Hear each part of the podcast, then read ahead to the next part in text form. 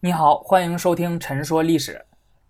那上期呢，我们说到了黄考派利用权势啊，让黄渤派损失了不少的官员，元气大伤。这时候呢，双方的实力明显不对等啊，这黄渤派是处于劣势之中。那么黄渤派应该怎么办呢？何去何从呢？面对这种情况，剩下的黄渤派成员啊，不仅没有退缩，反而决定主动出击。在治平二年，也就是公元一零六五年十一月，黄渤派的主力干将、御史台的副长官叫吕惠，他上书，就希望英宗呢能够按照之前侍从还有礼官开会商定的那个意见啊，下道圣旨。呃，主要想表达两个意思，就是第一呢，尊蒲王为皇伯，以此来明确在宗法关系上，仁宗才是英宗的父亲，而蒲王呢只能是英宗的伯父。第二呢，给蒲王追赠高官啊，以此来表达英宗对蒲王生育之恩的感激。这个奏书上了之后呢，英宗没反应啊，所以呢，这个吕惠他就又上了六次奏书，说的呢都是这一件事儿。但是呢，英宗还是没反应，他不说行，也不说不行。吕惠一看英宗一直不回应他，于是就使出了一招杀手锏，辞职啊，就是说我不干了。那么这个辞职报告打上去之后呢，吕慧就接连上了四次，但是呢，英宗呢还是不回应，他不说同意，也不说反对，就把吕慧晾在那儿了。这个把这个吕慧给气的呀。那两个人交流啊，就是对对方呢伤害最大的，那不是反对啊，甚至是辱骂对方，这个都不是，而是直接你无视他，无论对方说什么啊，做什么，就是不回应对方啊，就当是从来都不知道这事儿。那这一点啊，我自己就感触特别的深。那我在一家互联网公司工作，那我们公司啊，就要求同事之间的交流呢，要用钉钉啊。我相信很多人都知道这个 APP，那甚至都用过。大家知道这个钉钉的消息呢是有已读功能的，也就是说，你给一个人发消息，那如果他点开看的话，那是会显示已读的。那这样的话，你就知道他看到了。那么正常情况下，当他看到你给他发的消息之后，那是不是应该？要回复一下你呢，对吧？但是呢，呃，在实际情况之中啊，你在工作中总是能够遇到这种人，就是你给他发消息呢，系统显示他已读了，但是呢，他没反应啊，不回复，也不说行，也不说不行。你要说他当时可能忙忘记回复了吧，这个我也理解。但是你之后连续几天又给他发了好几次的消息啊，他都显示已读，但是就是不回消息。你说他几个意思呢？对吧？你说你要是不愿意回，那你之后干脆就不要点开了嘛，对吧？这样的话，钉钉显示的那些消息呢，就是未读啊，这样我还能安慰自己说，人家不是不回，那是人家太忙没看到。但是你每次都读消息，但是就是不回复，这个你什么意思呢？啊，弄得我心里就特别的不舒服啊，所以我就特别理解啊吕惠这个时候的这个感受。那吕惠啊，他看到英宗不回复他呀，是怒火中烧啊，那怎么办呢？他又不能直接冲进皇宫，那质问英宗啊，说说我给你发消息啊，你难道没看到吗？啊，你为什么不回我呢？这肯定不行。于是呢，吕惠他把这个矛头呢对准了首相韩琦。那上期我们说到了，韩琦是皇考派的老大，支持皇帝称呼蒲王为父亲的。吕惠弹劾韩琦结党营私，专权擅政，在朝廷的重要岗位上安插自己的人，长此以往呢？天下只知其之恩仇，而不知陛下之威福也。吕惠还说，在蒲王尊崇这件事上，那也是韩琦把皇帝引导上了一条歧路，那使得皇帝遭受了天下人的指责啊，说皇上不仁不义。这个其实很明显嘛，他就是在挑拨英宗和韩琦的关系。从专权擅政这个角度攻击韩琦，的确是非常有利的。那一是因为呢，呃，没有皇帝可以容忍大臣专权。而且宰相他位于百官之首，如果专权的话，会严重威胁自己的地位。二是呢，韩琦在仁宗晚年的时候呢，就任首相。仁宗晚年中风啊，不能亲自处理朝政，当时的朝廷大事小情呢，都是由韩琦处理的。而英宗能够继位，并且之后可以继续的保有皇位啊，甚至从太后手中夺权，那也是得益于韩琦的力挺。韩琦此时的权势已经是非常的大了。尤其是呢，他曾经直接逼迫曹太后啊撤掉帘子，把权力交出来啊。这个咱们上期也聊过。那这种霸道的做法那其他人都是看在眼里的。看到吕惠的弹劾之后呢，英宗还没有说什么，韩琦自己就先坐不住了，他立即上表啊，请求英宗罢免自己的宰相之位，并且让自己离开京城。那英宗当然不会同意了啊，因为他想啊，那自从自己继位以来，对吧？韩琦一直在帮自己，那就连这次要称呼蒲王为父，哎，这种不合礼法的事情呢，韩琦也是支持自己的。这种人要是罢免了，那不等于自断臂膀吗？啊，以后谁还会效忠自己呢？所以他肯定不会同意的。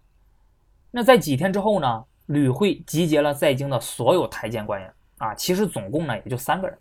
其他人咱们上期也说了，呃，罢免的罢免，调职的调职，出差的出差，整个御史台和谏院也就剩了这么点人。他们再度上书，就把这次弹劾的范围扩展到了中书全体宰相、副宰相。整篇奏章读下来呢，给人的感觉是刀光剑影、杀气腾腾。他们对于这些宰相的评价用了八个字：豺狼当路，奸邪在朝，就说他们罪在不赦，人神共弃。那最后还放出了狠话，说这个我们难以与这些人同朝为官啊！那意思就是说，有他没我，有我没他。宰相府听了之后，当然是毫不相让了，他们也攻击台谏官员。现在台谏和宰相黄渤派与黄考派的关系呢，就非常的紧张，双方已经摆出了势不两立的架势，都在等着英宗的最后决定。说实话啊。英宗呢，他是肯定会站在宰相这一边的啊，因为英宗他自己他就是主张尊蒲王为父的。但问题是呢，传统的礼法和台谏官员的反对呢，往那摆着呢。英宗那他怎么做才能够突破礼仪的束缚，破解眼前的僵局呢？后来的事实证明，他还真有办法。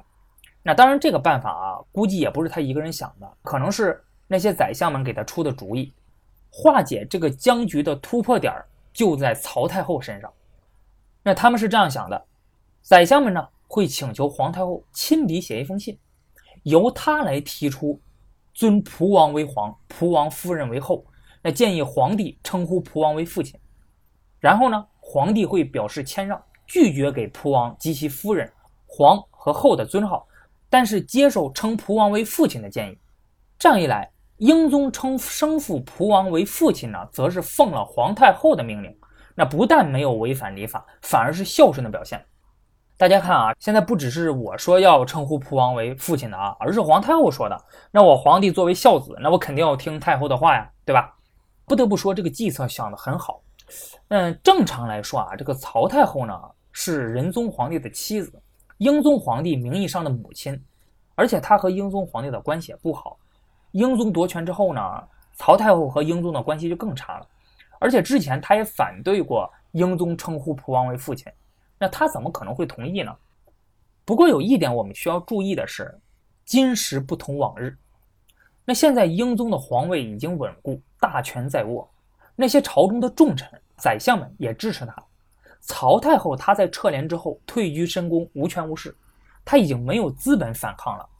那如果他不同意的话，那之后英宗要是借此给他穿小鞋啊，对吧？那他后半辈子还能过得幸福吗？所以看到这儿你也知道，就是之前呢，曹太后她为了自保，不愿意撤销垂帘，把权力完全交还给英宗，那是有先见之明的。在当时，尤其是在皇宫中，没有权力就意味着失去一切。那如今不就证明了吗？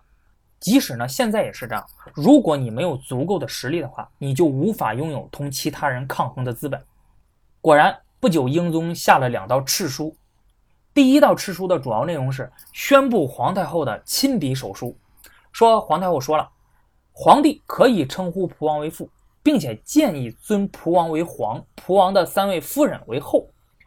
第二道敕书呢，是皇帝在接到皇太后手书之后的一个批示。那上面说呀，说自己刚刚继任大统，唯恐德行与地位不能相称，所以称呼蒲王为父。那这个我听皇太后的，但是尊蒲王为皇，蒲王夫人为后，这个我实在是不敢当。我从上期开始讲仆役之争到现在啊，不知道大家是不是觉得这些故事有些熟悉啊，似曾相识呢？因为在二零一八年的时候呢，有一个特别火的电视剧叫《知否知否，应是绿肥红瘦》。冯绍峰和赵丽颖主演的啊，我相信很多人都看过。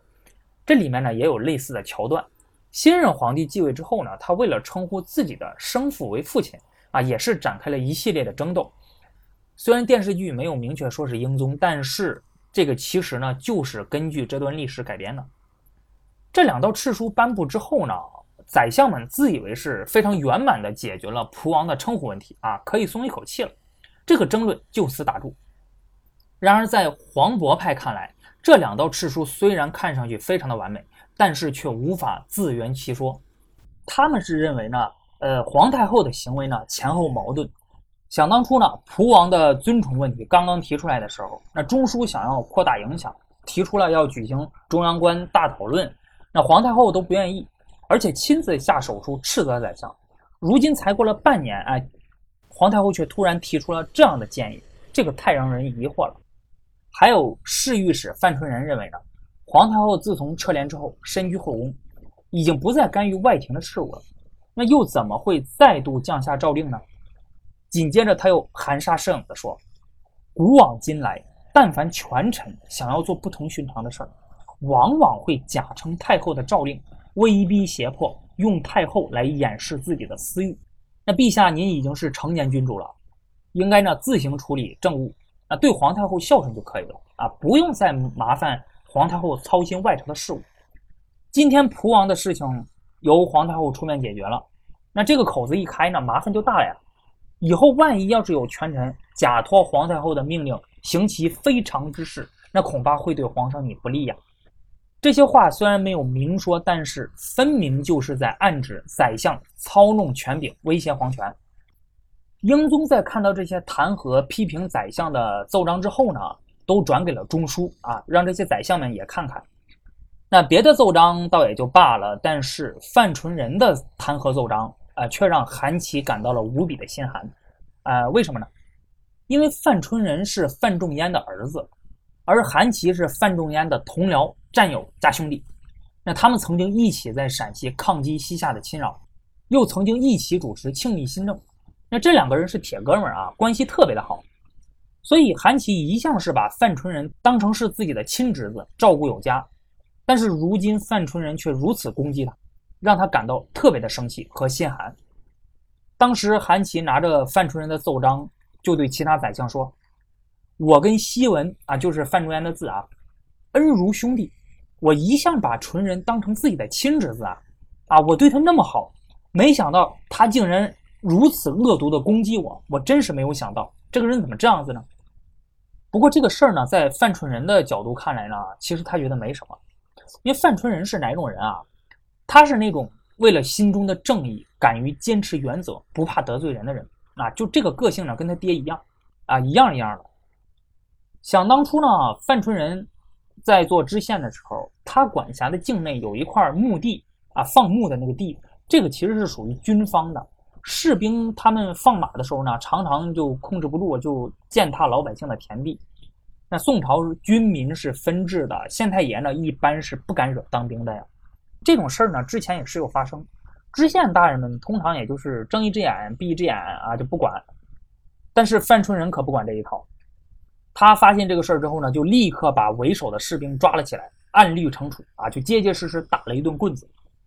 那你想，军方知道后能善罢甘休吗？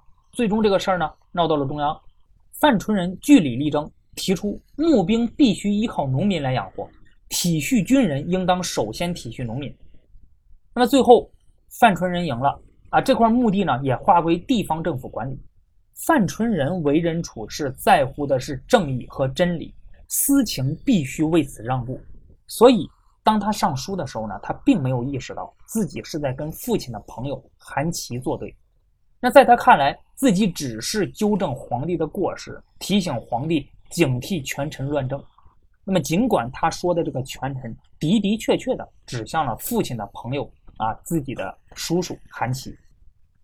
到这个时候，仆役之争已经演变成了台谏官与宰相之间啊，或者说是两代政治人之间的对峙。台谏官弹劾宰相是奸邪，要求罢免宰相，而且他们交出了任命状。居家待罪，说甘与罪人同诛，实与奸臣并进。而宰相们也是针锋相对，毫不相让。当时欧阳修啊，他就和皇上说了：“如果陛下认为我们有罪呢，那就应该挽留御史；如果认为我们无罪，那么请陛下自行决定。最终，在宰相和台谏官的对立之中呢，英宗做出了选择，他站在了宰相一边。这个已经是意料之中的事情了。英宗下令呢，免去了吕惠、范纯仁还有吕大房的御史职务，贬他们到外地当官。到了治平三年（一零六六年三月），之前说过的那三位出使契丹的台谏官啊，回到开封之后呢，也立即采取了与吕惠共进退的立场，居家待罪。最终呢，这三个人也遭到了罢职离京的处分。当年一起上书反对蒲王称亲的七位太监官员，六位罢官离京，唯一没有受到处分的就只剩下了司马光一个。啊，因为他之前呢已经被调离了谏官的岗位。司马光为了救这些人，给英宗上了好几封奏状啊，但是呢，宋英宗都不予理会啊，所以这个事情呢就此打住了。至此呢，仆役之争正式结束。英宗和黄考派获得了最终的胜利，英宗终于可以称呼自己的生父蒲王为父亲了。现在我们回过头来看一下这场仆役之争，那在这一年半多的时间里呢，韩琦、欧阳修这些宰相啊，老一辈政治家，为了达到自己的目的，不惜利用权势，逼迫太后出面，促成福王成亲，并且赶走了这些反对自己的台谏官。那他们亲手破坏了自己参与建立的台谏制度和谏争传统。那台谏的作用啊，本来就是针对朝廷大事儿挑毛病、找问题啊。这唱反调呢，是台谏官员的本职。那他们的职位的要求，就是要求他们要找茬啊，要学会一点一点的不断的去找茬。那现在这些敢于唱反调的台谏官员呢，通通被赶出了首都，在蒲王名义上有过正确表态的人。啊，也就是所谓的跟皇帝和宰相站在同一阵线的人进入了台谏。那么这样只会跟风的台谏官，你怎么能够指望他们可以继续发现问题呢？你怎么能够指望他们之后敢于坚持真理、说真话呢？那之后可能朝廷就没有争论了啊，看似一片祥和啊，特别的好，没有那么乱糟糟。但是实际上的问题却特别的严重，因为没有人敢说真话了。宋朝呢，这是一个政治风气比较开放的朝代。宋朝政治中最宝贵的传统，那就是台谏对宰相、对皇帝的监督、批评、纠错机制。那么这种机制的存在，可以发现问题、解决问题，避免社会矛盾激化，从而保证宋朝统治的长治久安。但是这种机制其实是相当脆弱的啊！你想啊，这台谏跟皇帝、跟宰相抗衡。那么，相对于皇帝而言，台谏与皇帝之间有君臣之分啊，就这个是绝对不可以逾越的。而跟宰相相比呢，他们是小官，而且还没有实权。那台谏敢于抗衡皇帝和宰相的这个力量呢，这完全就是精神性的啊，他们的武器呢就是社会正义。所以，正常情况下，那皇帝对台谏必须要尽力的扶持啊，你才能够维持这个脆弱的纠错机制。然而在仆役之争中呢，英宗为了私利啊，默许宰相驱赶台谏，导致整个台谏机构几乎为之一空，纠错机制也暂时陷入了瘫痪。那么，即使之后重建，那又怎样才能恢复元气呢？没有了台谏的监督批评，宋朝的政治就很容易陷入一边倒的危险境地。英宗宰相犯了严重的错误，而台谏官呢，也不是没有问题的，他们太极端。而且太容易激动了。那在蒲王名义的问题上呢，他们眼看在道理上无法说服宰相，便转而对宰相们进行人身攻击。那前面你也看到了，他们对韩琦、对欧阳修的攻击可以说是无所不用其极，说他们人品有问题啊，专权擅政，是奸邪小人。那宰相们受到这样的指责，一怒之下，也开始对台谏官进行人身攻击。那仆役之争发展到后期的时候呢，其实就已经偏离了讨论的初衷啊，严重的跑题了。南宋学者吕中，他在评价这件事儿的时候就认为呢，宰相与台谏之间相互攻击的这个恶习，其实就是从这个时候开始的，它直接影响到了后来王安石变法时期的政治生态。这一部分呢，咱们之后讲到王安石变法的时候啊，会再次谈到。那讨论问题不就事论事儿，而是攻击对方的人格，这个是一个非常不好的风气，也是一种认知偏差、思维谬误。那这些人希望通过证明别人的道德资历有问题、有瑕疵，那从而达到批倒对方观点的目的。那即使是现在啊，就这种情况也是非常常见的啊，尤其是在一些公共议题的讨论上。那我我印象特别深刻的就是在二零一五年啊，当时这个前央视主持人柴静，他拍了一部纪录片叫《穹顶之下》。那这部纪录片讲述的呢，就是。关于雾霾的啊，就是什么是雾霾，雾霾是怎么形成的，以及如何治理。雾霾这个问题呢，困扰我们很多年了啊，这也是一般人很关心的一个话题。那加上当时的这个纪录片发布的这个节点呢，是在两会时期，所以呢，这个纪录片一一放出来之后，就引起了很大的反响。呃，有认同的，也有反对的啊，这都很正常。那在反对的人里面呢，有人从数据的准确性啊、雾霾形成的原因，还有解决的思路办法等角度，对此提出了质疑，还有建议。我觉得这个很正常。你像雾霾这种问题的解决呢，这这个很复杂，是吧？所以它肯定是需要很多人的建议啊和思考啊，大家群策群力，哎，最终形成一个可以达成共识的这么一个东西，然后进行治理。但是在这个过程之中呢，有的人却说啊，柴静的女儿是美国人。那柴静自己是小三儿啊，破坏人家家庭。那柴静拍的这个纪录片呢，是拿了美国人的钱啊，就拍这部纪录片的目的呢，那就是为了抹黑中国，动机不纯啊，等等等等等等。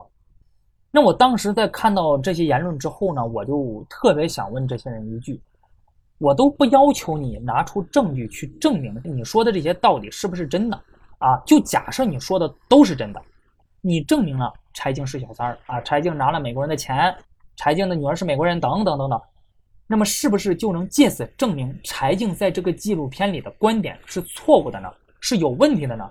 你是否就能证明中国的雾霾问题就不严重了？啊，就中国的雾霾就一下就没有问题了？那柴静在这个纪录片里面建议个人要注重节能减排，那国家必须要实行能源体制改革，那么这些建议是不是就毫无用处呢？对吧？我相信你不能证明的吧？那如果你说的这些，言论都不能的话，那我请问你为什么要说这些呢？在一个本来就应该就事论事讨论雾霾问题的时候，你为什么要攻击提出这个问题的人的私德问题以及他的品德问题呢？对吧？你为什么要进行人身攻击呢？这个对于讨论问题有什么帮助吗？我看不到有什么任何的帮助。你人身攻击带来的结果可能会使对方也人身攻击你，那旁边的人呢也会转而看热闹。从而大家都忘记了问题的本身，最后所谓的理性探讨，最终只能是一地鸡毛。所以讨论问题的时候呢，我个人觉得我们一定要就事论事儿，那要学会把观点和人分开啊，和动机分开。在讨论问题的时候，我们必须要时刻提醒自己，我们的关注点应该在议题本身，而不是人的身上，应该是在。自己以及对方阐述的观点和理由是否合理上面，而不是关注对方的人品私德怎么样，更是不应该拿对方的人品私德这样的问题，这样所谓的有瑕疵的问题，去从而达到批倒对方的观点的目的。好，那现在话说回来，那不管怎么说呢，仆役之争算是结束了啊。英宗皇帝的这个注意力啊，终于是从家事转向了国事，他准备开始干正事儿了。他实行了一系列的改革措施，准备要做一个负责任的好皇帝。英宗下令中书将那些有章可循的常规琐细的那些政务嘛，就这些东西呢，都交给相关部门处理就行了。你中书呢，只要保留审批权就行。他希望中书从此之后成为更加纯粹的议政兼决策机构，集中力量抓大事儿啊，就小事你就别管了。当然，从某种意义上讲啊，就这个举动呢，你也可以理解为。皇帝他在削弱中枢的事权，英宗还严格了官员的考核制度。在他在位期间呢，宋朝出现了第一例因为绩效考评劣等而降职的官员。那论资排辈儿混年头升级呀，就这个制度呢，虽然没有被取消，但是考核变得更加严格了。他还颁布了法令，把科举考试的时间的间隔从两年一次改为了三年一次。从此之后，中国的科举呢就都以三年一次的频率举行了啊，就这其实是一个比较合适的频率。他还跟欧阳修讨论人才问题啊，就提出要重新充实管阁，选拔儒学修养比较高的人，以改善人才的能力结构。对于西夏呢，当时西夏不断的挑衅啊，怎么办呢？他采纳了韩琦的建议啊。韩琦这个人呢，之前咱们也说过，他跟西夏人打过仗，所以在西夏问题上其实是很有发言权的，就采取了叫有原则而不姑息的态度。这一切看起来都在朝着美好的方向发展。英宗励精图治，准备开创一个新的时代。不过呢，英宗的身体却无法支撑他的雄心壮志。从治平三年十月开始，他的身体状况呢急剧恶化。英宗皇帝呢，他从曹太后手中夺取了权力啊，他击败了那些反对自己的大臣，但是最终没有敌得过老天爷。在治平四年（公元一零六七年）正月初八，英宗驾崩，享年三十六岁。他在位三年零九个月，那刨除曹太后垂帘的一年零一个月呢？他亲政的时间是两年零八个月。而在这两年零八个月的时间里，有关仆王尊崇问题的大讨论啊，也就是仆役之争，就占据了将近两年的宝贵时光。仆役之争说白了，其实就是英宗的私人感情和伦理大义之争。在私人感情和伦理大义之间呢，儒家的要求。是选择伦理大义，要求克己复礼，要求你一定要克制住自己的私心，要服从大义，这样的话秩序才能得到维护。但是英宗最终还是没有做到。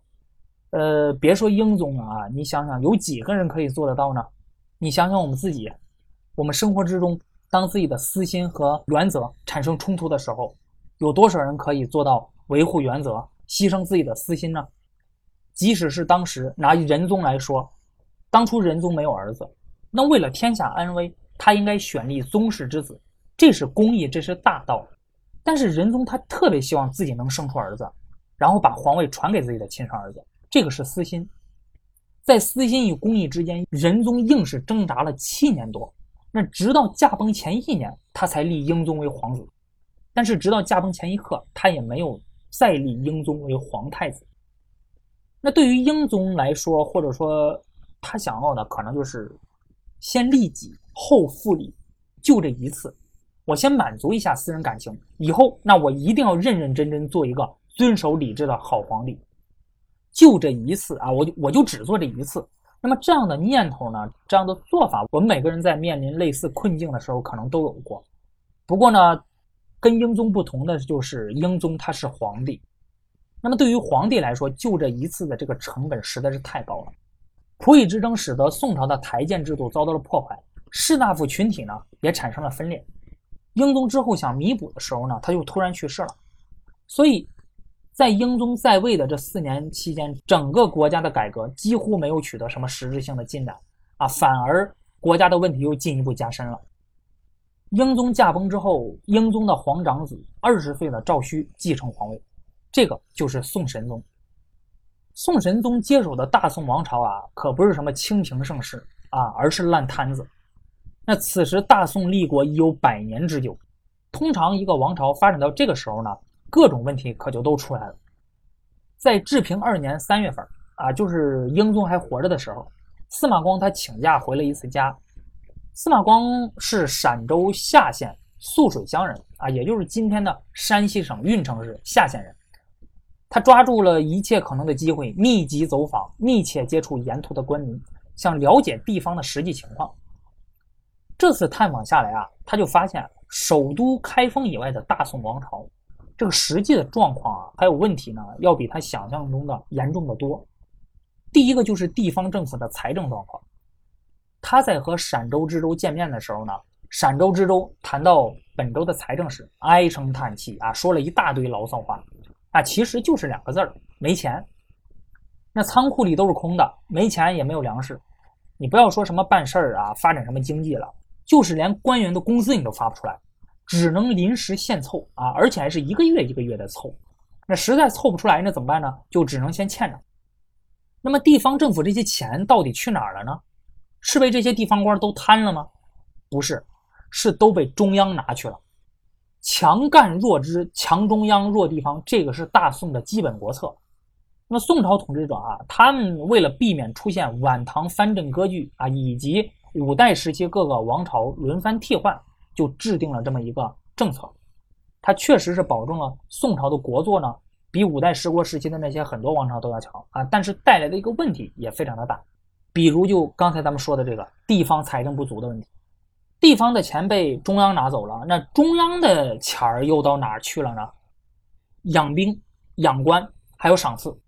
大宋王朝什么多？官儿多，兵多。那举个例子，宋真宗的时候呢，宋朝的在册官员总数是九千七百八十五人，但是到了现在已经有两万四千多人了，五十多年净增了一万四千二百一十五人。宋太祖的时候呢，全国总兵力只有二十万人，现在是一百一十六点二万人，八十年间净增九十六点二万人，再加上。宋仁宗在位的时候呢，在一零三八到一零四四年间啊，宋朝和西夏连年开战，耗费巨大。你你打仗花的不就是钱吗？契丹趁这个机会又勒索啊，就这个呢，史称庆历增币啊，什么意思呢？就是当年啊，宋辽之间签订澶渊之盟的时候呢，当时约定宋朝每年送给辽国岁币啊，就银十万两，绢二十万匹啊。现在不行了，那边钱太少，又改了。每样加十万啊，改为了银二十万两，绢三十万匹。因此，到仁宗晚年的时候，宋朝的财政就已经是不堪重负了。前面说的这些问题呢，就是宋朝特别有名的那些三冗问题：冗兵、冗官、冗费。而英宗上台之后呢，这个情况不仅没有改善，反而更加重了。为什么？因为英宗他在仁宗的丧事上大肆铺张，他把仅有的一点家底儿也都给折了进去。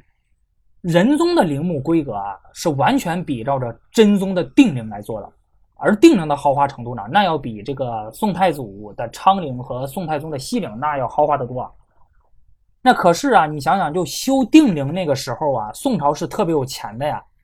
修仁宗陵墓的时候呢，那个是个什么光景啊？那当时已经很穷了啊，很多官员都上书反对这个事儿啊，但是没有用。仁宗皇帝的陵墓叫永昭陵。在今天的河南省巩义市啊，我去年还参观过，确实是挺不错的。那北宋的皇陵啊，在这个北宋灭亡之后，其实被金朝毁的差不多了。永昭陵也是啊，现存的永昭陵呢，呃，是后来咱们国家呢就按照原来的规格复原的。这个也是宋陵之中唯一复原的皇陵。大家有兴趣或者说之后有机会呢，可以去看一看。为了修筑仁宗的陵墓呢，北宋当时一共动用了。四万六千七百八十名军人，调动钱粮五十万。当时中央财政不够呢，怎么办？就从地方搜刮，甚至把陕西的这个战备物资也要了过去修陵。哎，说到这儿啊，你可能会奇怪，说英宗他不是讨厌仁宗吗？啊，为什么还要给他修建这么豪华的陵墓呢？啊，原因其实很简单，正是因为英宗他不是仁宗的亲生儿子啊，他怕别人说他不孝顺。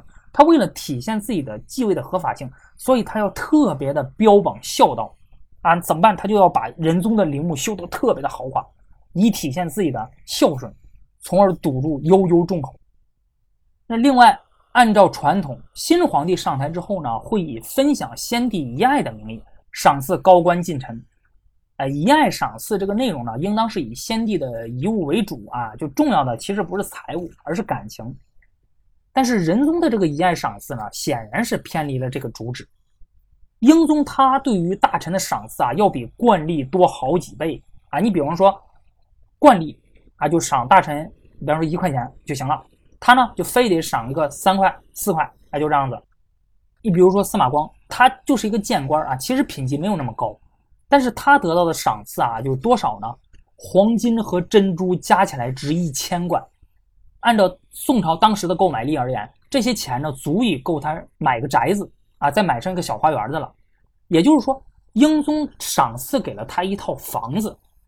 你想，大宋那么多官员啊，就司马光呢，他的官职也不是说是最高的啊，也没有那么高，就得到了这么多东西。你可想而知，其他人得到了多少？那加一块又有多少？那遗爱的赏赐呢？首都啊还好说，他直接从宫里拿，从库里拿也就行了。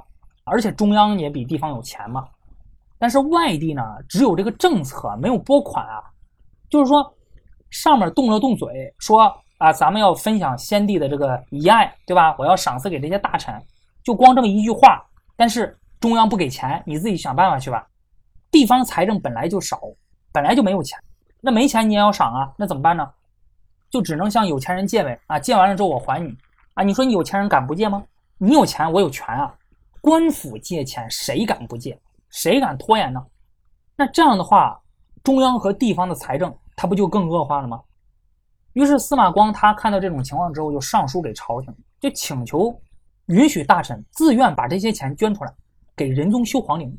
你这样的话，两全其美啊！你仁宗修皇陵不是缺钱吗？但是呢，皇帝和宰相却并不领情。啊，我相信这个英宗之所以这么做呢，可能还有一个很重要的原因，他可能是刚刚继位嘛，想要以更多的钱去收买这些大臣啊，让他们支持自己。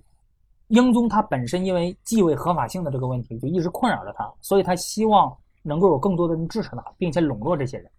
那司马光一看到皇帝和宰相不同意呢，那他就想啊，说那既然你不同意，拉倒呗。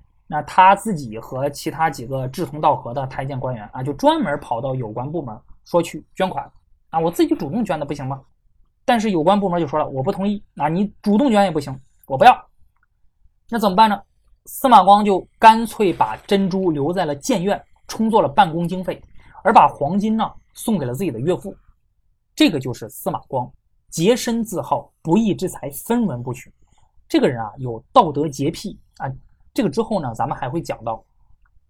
但是他个人做的再好也没有用，你个人私德再强，你也没有办法去挽救朝廷的财政危机，因为后者是一个制度性的问题。要想改变，只能从制度方面去改变。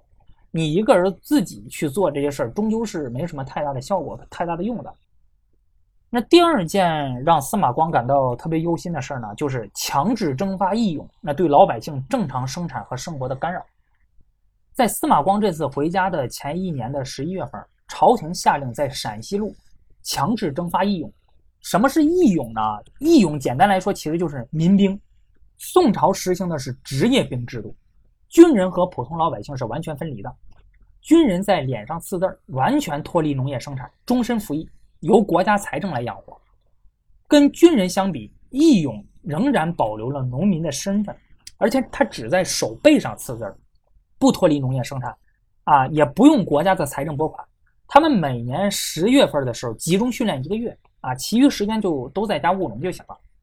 因此，宋朝呢，他打仗依靠的是职业兵，原则上呢，老百姓对国家啊他没有服从兵役的义务和责任。也正是因为如此，所以义勇呢，它是一个特殊地区的特殊做法，啊，它不是呃全国性普遍存在的。那之前啊，只存在于河北、河东这两个与契丹、西夏接壤的前线这个路。那宋朝和契丹、西夏接壤的是三路，除了辽河北、辽东之外呢，还有陕西。而陕西之前呢，并没有征发过义勇。但是现在为什么又要强制征发了呢？北宋的西北边境出事儿。自从庆历和议之后，北宋和西夏就一直和平相处，直到英宗即位。因为英宗即位之后呢，他不是患病了嘛，是吧？啊，长时间也没有被治愈，再加上他和太后之间有这个矛盾，这个使宋朝的高层政治之间呢，出现了很多不稳定的因素。这些情报传入西夏之后，西夏方面就认为有机可乘，啊，于是公开招纳宋朝的叛逆，攻打边城，掠夺宋朝的边民，杀害归附宋朝的少数民族，不断的致敬边境摩擦。西夏方面的这个挑衅呢，就导致了宋朝中央对于西北局势的高度紧张，所以宰相韩琦才提出要在陕西征发义勇。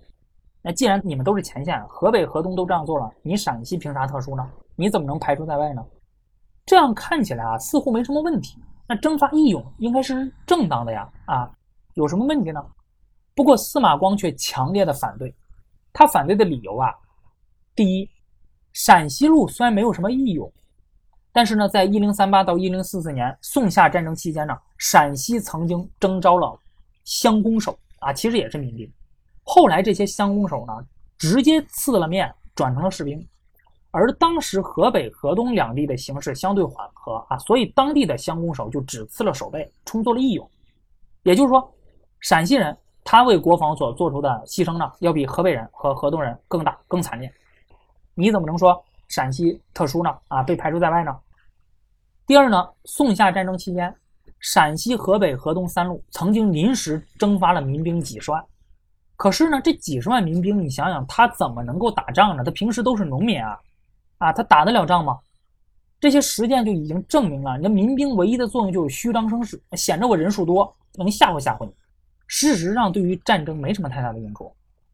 第三，按照本朝制度，兵民分离，你朝廷已经征收了农民的粮食还有布帛来赡养军人，现在又要强征他们本人来当兵，那么这样的话，一户农民呢，他就要承担两户的责任了，啊，因此农民的负担就会加重，农业生产就会受到强烈的干扰。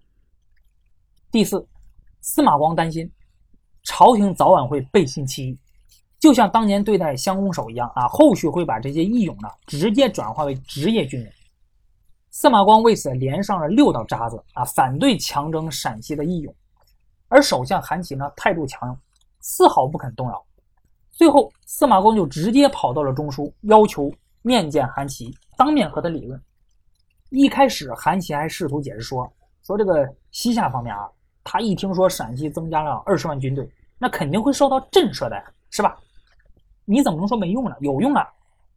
那司马光就说啊，说他说，你等敌人知道了实际的情况之后呢，你这招就不好用了呀。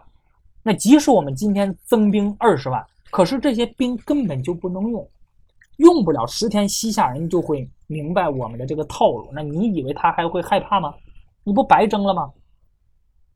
而且司马光还说了，他说现在朝廷虽然有承诺，这些义勇呢之后不会变为职业军人，但是他说他不放心，他认为那个政府早晚还是会让这些义勇呢充军戍边，离开家乡的。那当着司马光的面，韩琦就拍着胸脯保证说啊，他说这个你绝对放心，只要我在宰相府一天，你就不必担心朝廷不守承诺。司马光听了韩琦这个话之后就说。但是呢，我还是不敢相信。不但我不敢信，你说这话你自己信吗？那韩琦听了之后就说：“你就这样轻视我吗？哎，你是不是看不起我呀？”那司马光就说：“啊，他说我绝对不敢轻视你。如果你能够永远坐在这个位子上，我信，我了解你，我信。